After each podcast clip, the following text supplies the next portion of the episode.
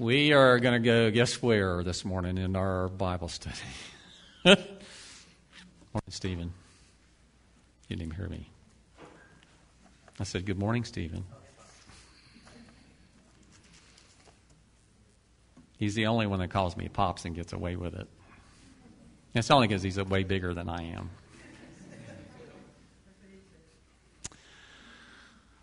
Uh, we've been studying 1 Timothy now for a number of weeks. And just to remind us, if you haven't been here with us and you don't, maybe you don't know much about 1 Timothy, it's a, it's a letter that's written by the Apostle Paul to perhaps the, the man that he is most fond of, uh, a, a, man who he con- considers himself to be a spiritual father and Timothy to be a spiritual son. There's a great love between the two of them, a great trust. Paul has left Ephesus, uh, not really because he wanted to necessarily, but because he was basically driven out of Ephesus because he was simply preaching Jesus. And when he left, he left Timothy behind there to continue in the ministry that he had only begun.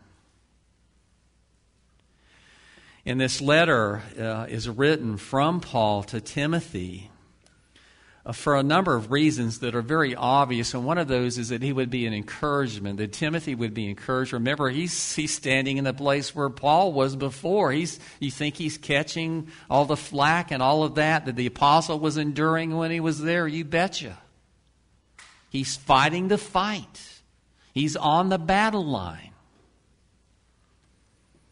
And it's a letterment from, the, from his commander, in sense, to the soldier on the field to be encouraged. It's also a letter of instruction. And we've seen some of that uh, already, but as we go through here, we're going to find out that, that what Paul is doing in most of the rest of this epistle is he is instructing Timothy in things that Timothy needs to know and needs to understand and needs to put into practice in the church in Ephesus and wherever else he goes. Let me just tell you that, that some of the, the things that we have studied in, uh, in 1 Timothy already probably would not be very popular subjects in the Christian church at large today. As we get into some things to, today, I would imagine there are lots of circles where uh, particular texts we're going to be going to would be avoided at all costs. Uh, but we're not going to do that. We believe in that the Bible, the whole Bible, every word in the Bible is inspired uh, and therefore inerrant Word of God. And we understand that it is God speaking to us, that it is His rule for life and practice for all of us. And even though there are some things that we're going to study sometimes that maybe don't seem to rub us necessarily the right way, we have to remember that we all still have that vestige of a sinful nature within us. And so, we're not completely pure. And so, our understanding of things is still going to remain somewhat in a, in a fog. And just remember, these are the things of God. These are the things that are dear to Him. They're here for a reason. We need to understand that 1 Timothy wasn't written in a vacuum. It wasn't Paul sitting down one day and just contemplating, well, maybe it might be time for me to give Timothy a lesson in this and a lesson in that. You need to understand that he is not dealing with potential circumstances, he's dealing with reality. That these are issues in the church. Not potential issues, but real things going on.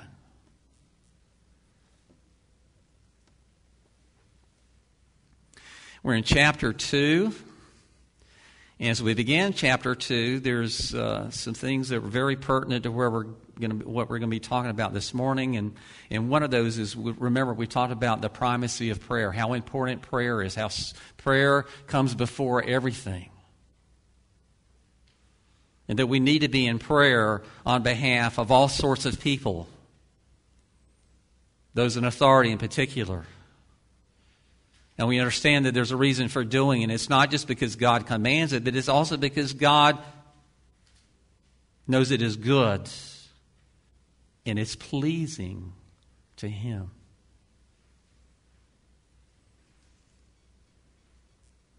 We talked last week about how there's one God and there's one mediator also between God and men. And we know him to be the Lord Jesus Christ. And we talked about the very great ransom that he paid, that you and I would be set free from the bondage of sin. How great that was. And that brings us now to verse 7. And for this I was appointed a preacher and an apostle. I'm telling the truth. I'm not lying. As a teacher of the Gentiles in faith and truth. Therefore, I want the men in every place to pray, lifting up holy hands without wrath and dissension. Likewise, I want women to adorn themselves with proper clothing, modesty or modestly and discreetly, not with braided hair or gold or pearls or costly garments, but rather by means of good works, as befits women making a claim to godliness. We've already talked about this back in the very beginning that Paul makes something very clear, and it is this, and that is that, that being an apostle is not something he just of himself decided to do. That God himself called him, not only called him to do it, but he commanded him to do it. That Paul, in essence, had no choice but to do what God required of him. And he has done that.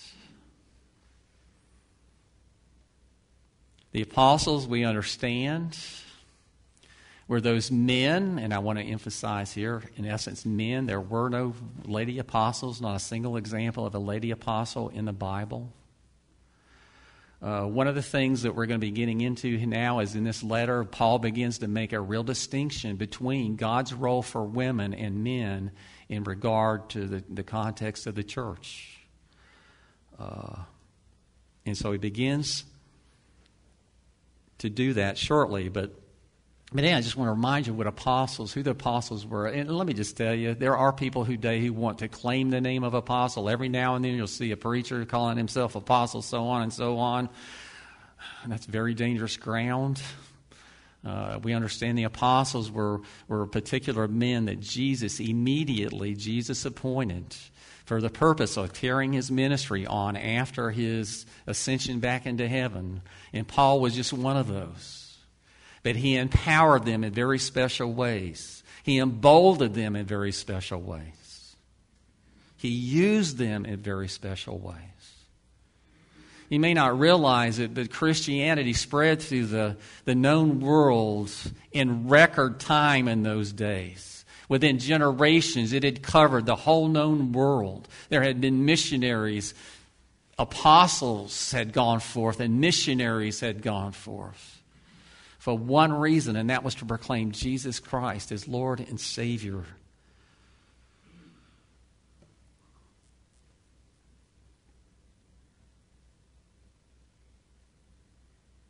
Into this I was made a preacher or it can be called a herald. If you know anything about heralds, heralds were those guys that went forth before the king to proclaim the king was coming and to proclaim things in the name of the king.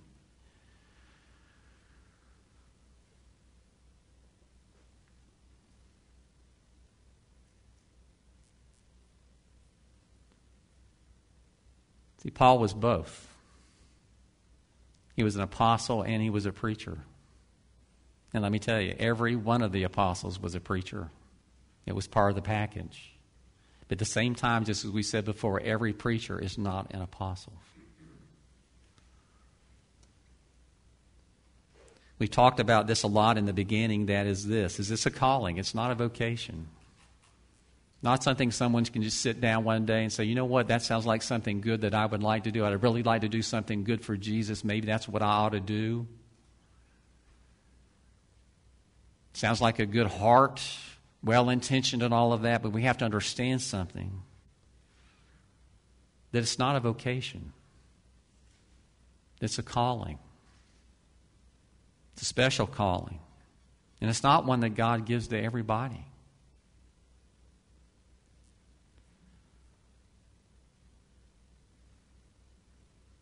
Those who are called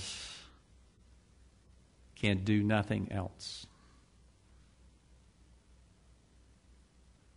There may be times when they really want to, times when they would rather be doing something else, etc., etc., etc. But, but uh, that I can remember my one of my preaching professors saying this to us over and over again: If you can do anything else, then please do it.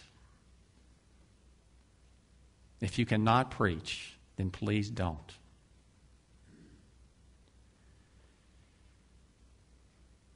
See, those like Paul who, who truly are called to, to, to the preaching and calling, they understand what the prophet Jeremiah once said.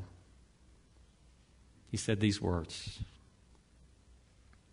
If I say I will not remember him or speak any more in his name, then my heart, in my heart it becomes like a burning fire shut up in my bones, and I am weary of holding it in, and I cannot endure it.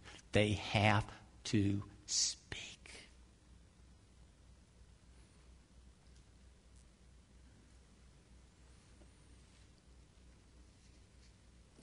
The modern era, the, the, the vocation of preacher, if you want to call it that,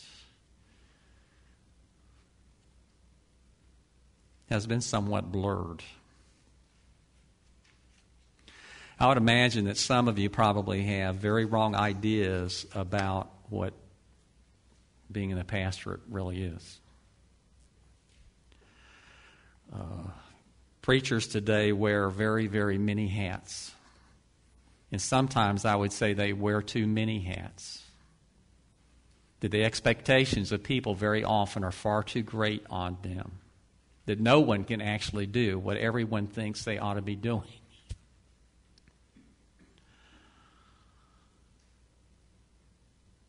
Preacher tries to wear too many hats, guys. It is everyone in the church is going to suffer because of it. Because if you're spending all of your time doing this, that, and the other, that other people could very well be doing, and probably in many cases are much more adept and much more able and better to do those things. The preaching is going to suffer, and when the preaching suffers, everybody suffers. All of us. Let me tell you something. We are really blessed. Lori and I are blessed because there's a congregation here of people who do a lot.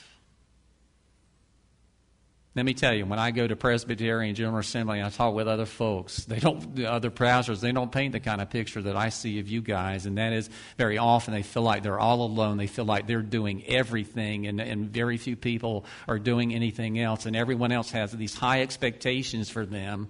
And, and, and when they fail and they falter, people just can't believe it and et cetera, et cetera, et cetera. You need to understand something, and that is that the failure rate of people in the ministry is extremely high unbelievably high. And let me just tell you something. Part of it is because very often people put very unrealistic expectations on people in the ministry. Paul says here, I'm telling you the truth, I'm not lying. Right in mid sentence.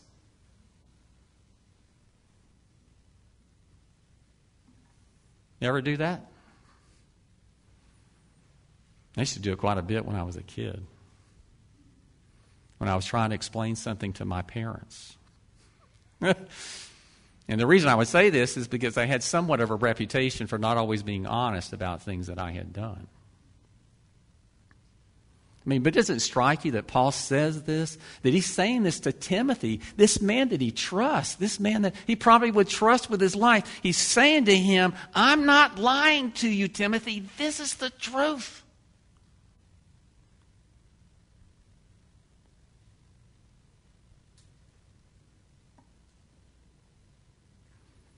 We understand this that Paul had to fight tooth and nail his whole, the rest of his whole life, once he became an apostle, to justify his apostleship to people over and over and over again. They challenged it. He was challenged at every corner because people knew of his history, of his great persecution of the church and all of that, and he was distrusted in the very beginning. No one wanted to even have any, have any association with Paul.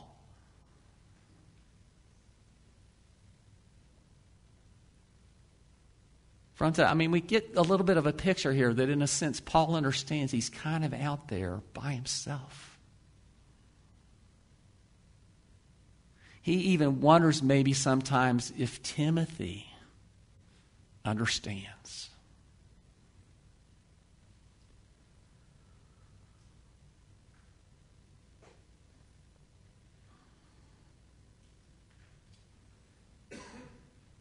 The apostles did many things, but the principal thing that they were supposed to do, this is what Jesus commissioned them to do, and that was to be his witnesses in Jerusalem, in Judea, in Samaria, and even to the remotest parts of the world. And they did it to the man, and they died martyrs' deaths, with the exception of the Apostle John. Every one of them died horrible deaths for preaching Jesus.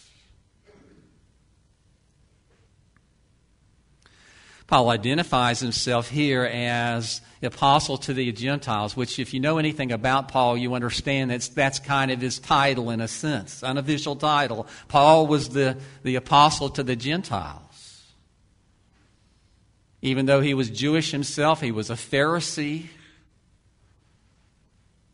And we need to understand some things uh, in regard to this. First of all, Paul did not forget about Jews. As a matter of fact, you see his practice over and over again when he goes on the, out on the mission field is he goes and he ministers to the Jews first. And it's only when they reject the gospel of Jesus that he moves on to the Gentiles. And we, need, and we need to remember this that he wasn't the first one of the apostles that God used to minister and bring the gospel to Gentiles either, that Peter was. And Peter was ministering to Gentiles before Paul.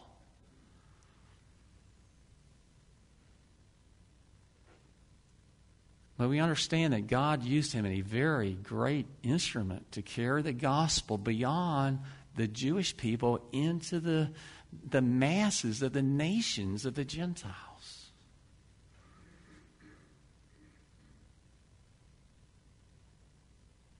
And just remember the promise that God made to Abraham all the way back in Genesis chapter 12. Lots of promises, but one of them was this and that is that in you all of the families of the earth will be blessed.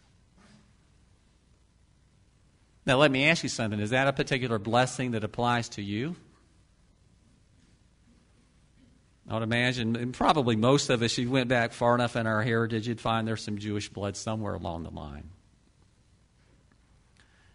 Uh, but and that's a particular blessing that God gave to Abraham that you and I have benefited from. We are those families. We are of those families. Therefore, I desire the men in every place to pray, raising up holy hands without anger and doubt. Like I said before, much of what is left in this epistle has to do with instructions. And like I said before, this is an area where Paul now begins. He hasn't made a distinction between men and women up to this point. You need to understand that when he's when in your Bible where it says men or men, it's it's uh, anthropos, which which is is a, is a it can literally be men, but not necessarily. It, it can be applied to all people, and that's usually how it applies, right? But you need to understand here that he shifts gears. The word he's using here is no longer anthropos, now it's andros, which literally means male. So he's talking here now specifically about men.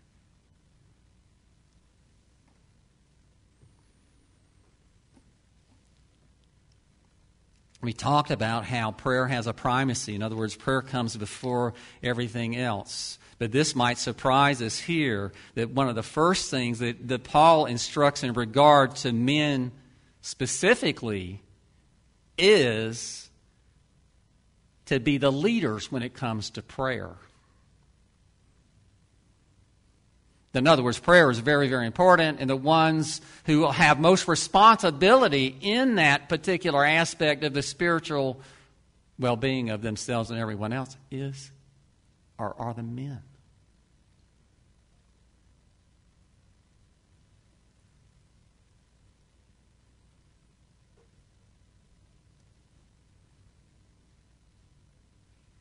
I want you to know something. He doesn't give this as a commandment. What he says is here basically is I wish, I want, I desire that all men lift up holy hands.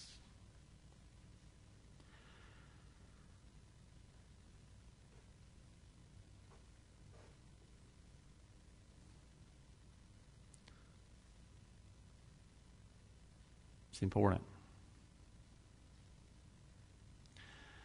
Because I would imagine there are many, many households where if there's praying going on, it's not the husband, the father taking the initiative very often. I think it's an area where men very often have failed very grossly in the leadership of their families, me included. You understand, as we're going through and studying all this stuff, I'm convicted of all my faults and all my failures and how lousy I've been at all kinds of things. Let me tell you, being you know, prayer being a priority in our home hasn't always been, and I have not very often taken a lead in it.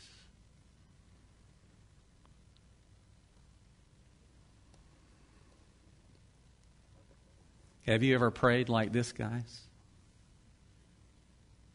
Raising up holy hands? Have you ever, one time in your whole lifetime, guys, I'm talking to the guys, have you ever prayed like that one single time? Now, I know you're supposed to have your eyes open on Sunday morning, but have you ever seen me do it? Even standing here in the pulpit, I'm not sure that I've ever one time in my whole lifetime prayed like that.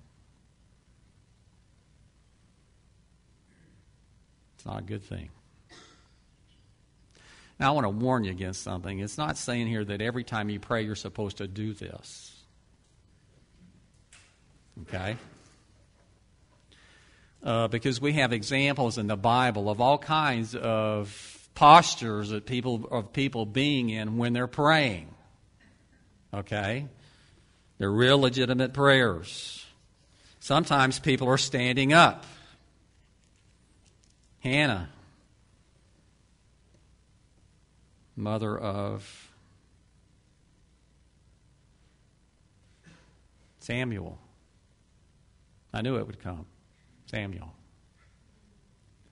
I was hoping it would come. Praying the tabernacle mentioned specifically that she was standing. Mark chapter 11, verse 25, Jesus describes standing as an appropriate posture for prayer. Luke chapter 18, one of the things about Luke uh, that makes it distinct from the others is there's a number of different parables there that you find in Luke you don't find in any other uh, gospel. And one of those is the, the, the uh, parable of the publican and the tax gatherer in the temple. And it mentions there specifically how the tax gatherer was standing and crying out to God, Be merciful to me, the sinner. There are examples of kneeling kneeling when you pray. Psalm 95, verse 6 Come, let us worship and bow down. Let us kneel before the Lord our Maker. Daniel, great prayer warrior in his day, even when it became illegal for him to be praying, he continued to do it, continued kneeling on his knees. I don't know what else he would kneel on, but kneeling on his knees three times a day, praying. Sometimes posture for prayer is face down on the ground.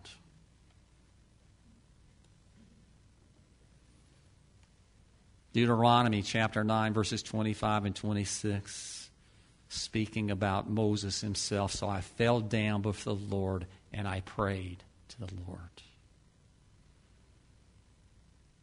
Jesus is Gethsemane. If you've ever seen any pictures of Jesus praying in Gethsemane, I'd be willing to bet you he was sitting. But that's not what the Bible says. What the Bible says is he went a little bit beyond them and fell on his face and he prayed.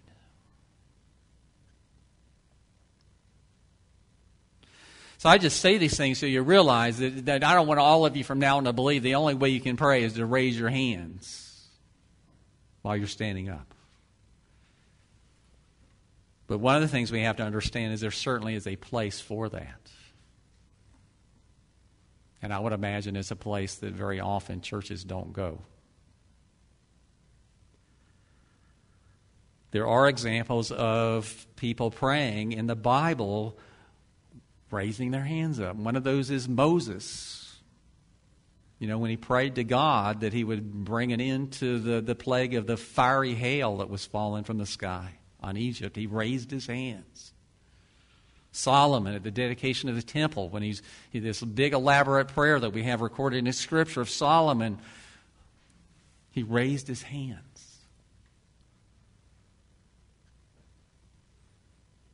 Jesus, immediately before his ascension,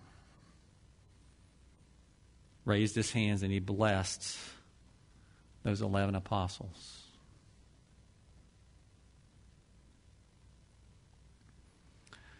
So what's the point? The point is this is I think there needs to be a variety here that sometimes we get stuck in our little ruts and we think that it, and, and, and, let me tell you ruts tend to become traditions and traditions almost become to be like unwritten laws. That people believe you have to do this particular thing and you have to do it a particular way and et cetera and et cetera et cetera. And very often it's nothing more than their opinion but they believe that it's what the bible has said what god has said that it's the only way it can be done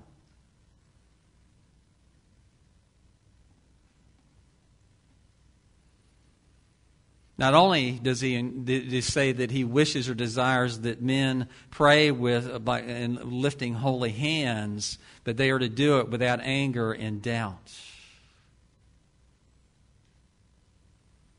I think that is there for a lot of reasons. And one of those is help brings us back down to earth and understand what really is the most important aspect of prayer. And it's not the posture of your body, it's the posture of your heart.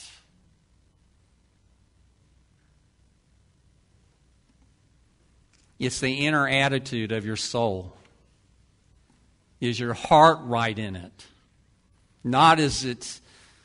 Is, is anything really accomplished if you lift your hands up and, you're, and, you're, and there's nothing lying behind that that gives it importance or significance? In other words, you're just lifting your hands for the heck of it. Does that, does that really mean anything? No, but when you do it, when, when, when you lift your hands, you have a sense of, of of God in heaven above you and reigning over you.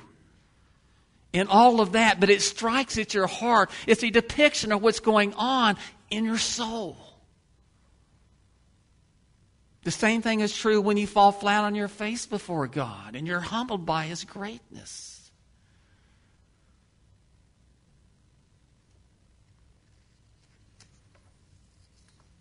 Remember what's most important in prayer. What's coming out of your mouth is important, but what's going on in your heart is far more important.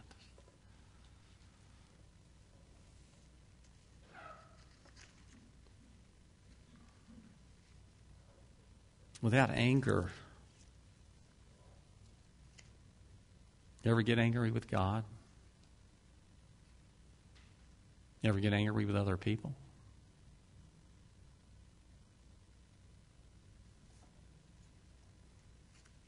Prayer's not a place for it.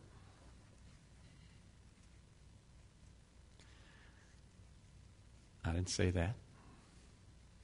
He did. He just did.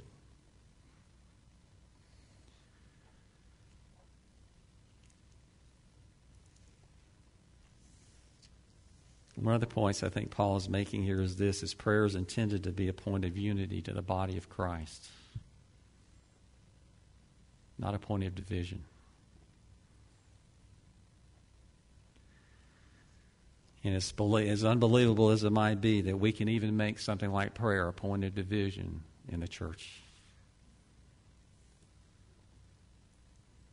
There could be some church somewhere, some denomination somewhere, because what it says right here that every time anybody prays, you're supposed to lift your hands up, and if you don't, you're not praying. You're praying not praying to God, you're praying to Satan or some crazy thing.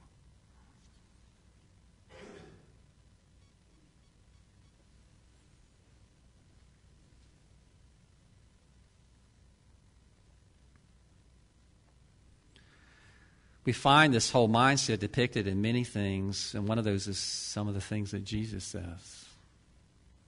For instance, there you, therefore, you are presenting your offering at the altar, and there remember that your brother has something against you. Leave your offering there before the altar and go your way. First be reconciled to your brother, and then come and present your offering.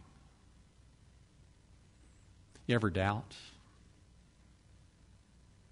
You ever have this mindset when you're getting ready to pray, thinking, I'm going to pray this, but I know He's not going to do it?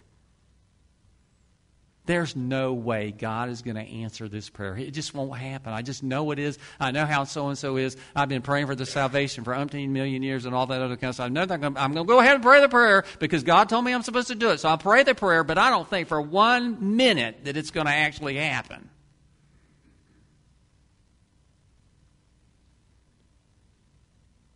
See, God's doubt kills prayer, takes the breath out of it, takes the life out of it.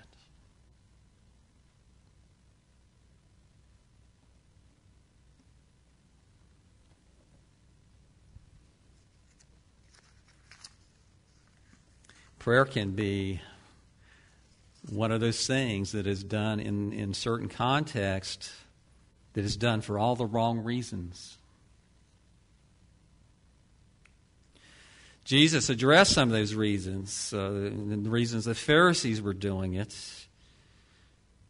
And he said this to them. He said, If you pray, you're not to be as the hypocrites, for they love to stand and, uh, and pray in the synagogues and on the street corners. Why? In order to be seen by men.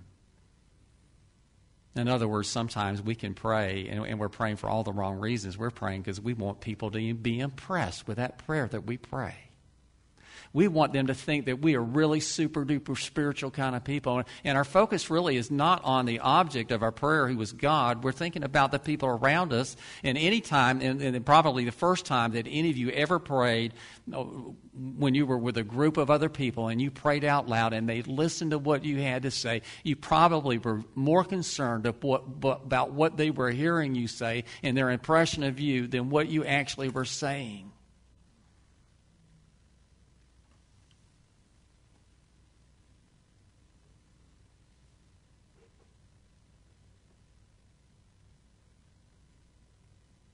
I'll be honest with you. We sitting in prayer breakfast every week. I'm the pastor. I'm supposed to be the one who's this great prayer warrior that says all of these wonderful, beautiful, perfect prayers all the time.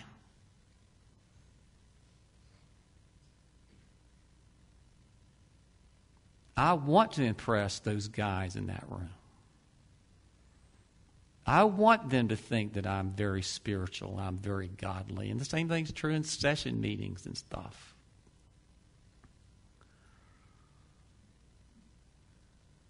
But even though you may have some of those thoughts, you get lost in prayer. They go away. When you really get into it, you forget about yourself. And see, this is the thing that Jesus is challenging the Pharisees with, and we need to be challenged with, is that is don't do anything in a manner that's designed to bring attention to yourself. Prayer, above everything else, is designed to bring attention to God.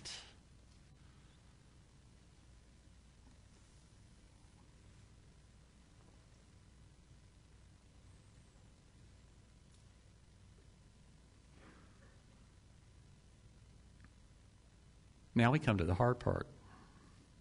We'll start unpacking this today. We're not going to finish it this morning, but I'm going to get started on this. So he gives attention first of all to the men, and, the, and, the, and the whole idea there's primacy of prayer, and men are to take the lead. Now he turns his attention to the females, to the women. And in the same way, women are to dress themselves in a respectful, a respectable manner with modesty and decency to adorn themselves not in elaborate hairstyles, in gold or pearls or expensive apparel. I want you to no- notice something here, and that is Paul doesn't say, I want this or I desire this for women. It doesn't say that. The assumption is because he said that he desired that men pray, now he's saying, I desire that women, or I want women. This is what I want women to do. It's not there. But I'm telling you, there's a sense in which this is almost like maybe perhaps better understood as a commandment coming through God's apostle to us. In other words, it's not Paul saying, I personally wish or I desire, I think this is good or whatever. He's, he's saying, this is God stuff. This is what God says.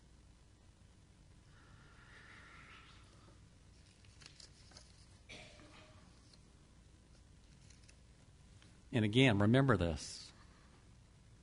This letter's not written in a vacuum. He wrote this because there were women who were coming to church on Sunday, who were doing everything that they could to bring the attention, in particular, of the men toward them. And they were doing it intentionally. They wanted the attention.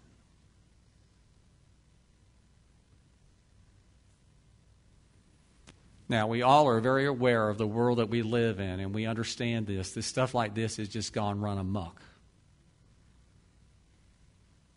That you can just, you know, just get innocently get on the internet before you know it. You got pornography right there in front of your face.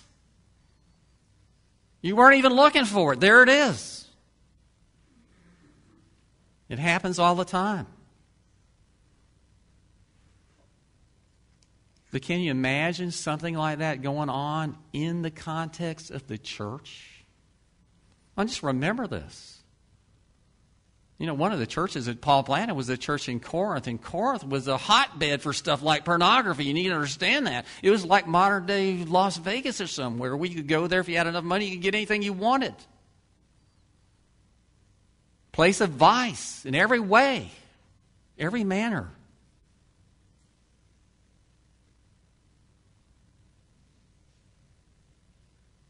So why could something like this cause? It could cause all. It can create all kinds of issues.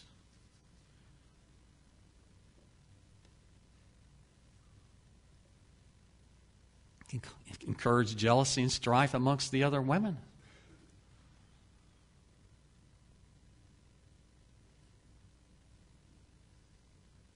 Draw the attention of men who should be focused. They're in the worship service. They should be focusing on something else. Not what so and so has on today and how they've done this, that, or that to their hair.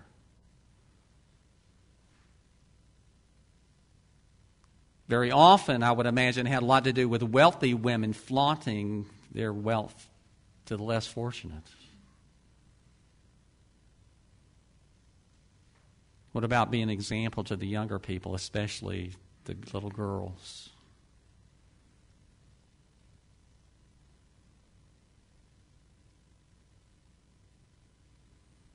promotes the sort of thing that Jesus describes in these warnings. He says, When therefore you give your alms, do not sound a trumpet before you as, hypocr- the hypocrites do, that they may be honored by men.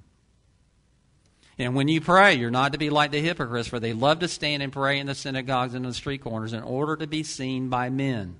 Whenever you fast, do not put on a gloomy face as the hypocrites do, for they neglect their appearance in order to be seen fasting by men.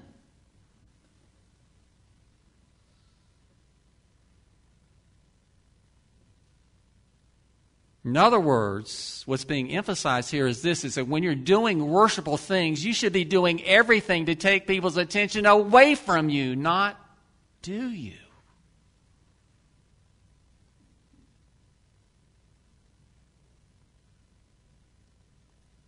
Let me just say something, gals.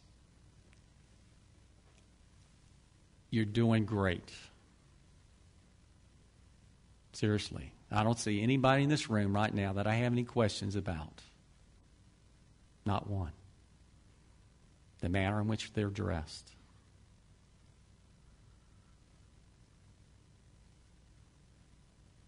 It's one thing to look nice for your husband.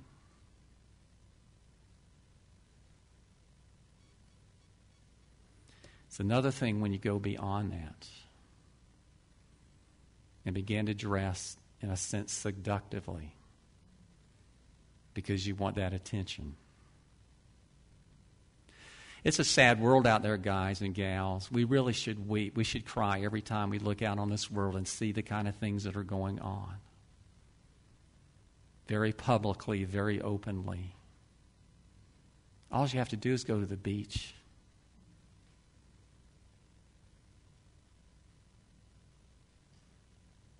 Bathing suits keep getting smaller and smaller, and that's not just for the gals, it's for the guys too. Many of them hardly cover up anything. First time I ever saw a thong, we were sitting on St. Augustine Beach, and a guy was wearing it. It was one of the grossest things I ever saw in my life. But he was just kind of strutting down the beach like a big old rooster or something like that. And I wished I had a BB gun and I would have set him on fire. Because he was doing it right in front of my daughters. They were just little kids. But today,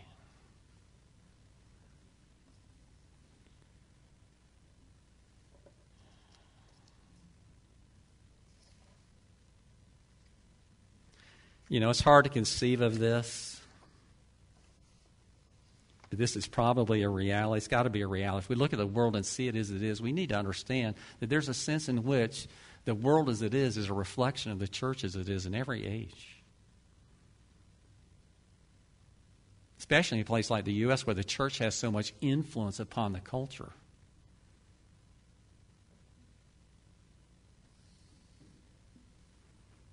I mean, it's very possible, it's very likely, as a matter of fact, based upon the current culture conditions, that there are churches right now and there are women there that are doing exactly this particular thing.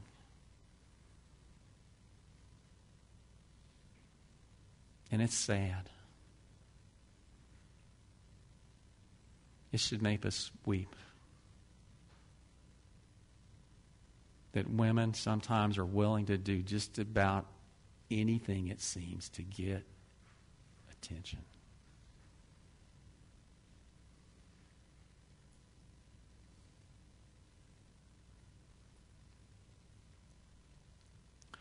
That's the world. And there's a sense in which the world's always been that way.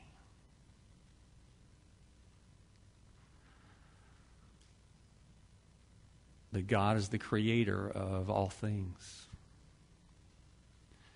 Men and women, and let me and, and, you know this is true that today that there are people who are trying to do everything they possibly can to wipe away any distinction between men and women. They're doing everything they can to do that. Do you understand that in doing that they're fighting against the God who made them? That God is the one who has established. There are distinctions between men and women, period. There are. You can't get away from them, you can't get around them. They're not going to go away. And they're there because God made them.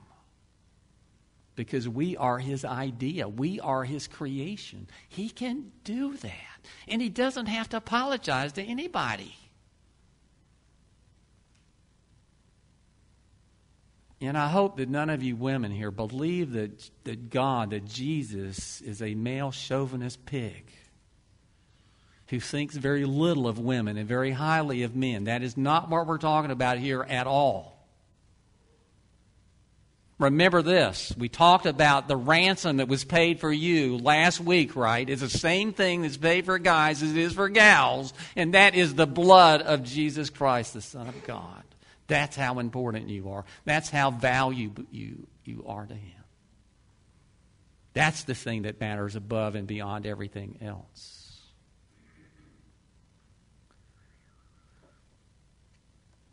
But anyway, we are going to be talking more about this in the weeks to come, and I just wanted to kind of prepare you a little bit for that. But this is a time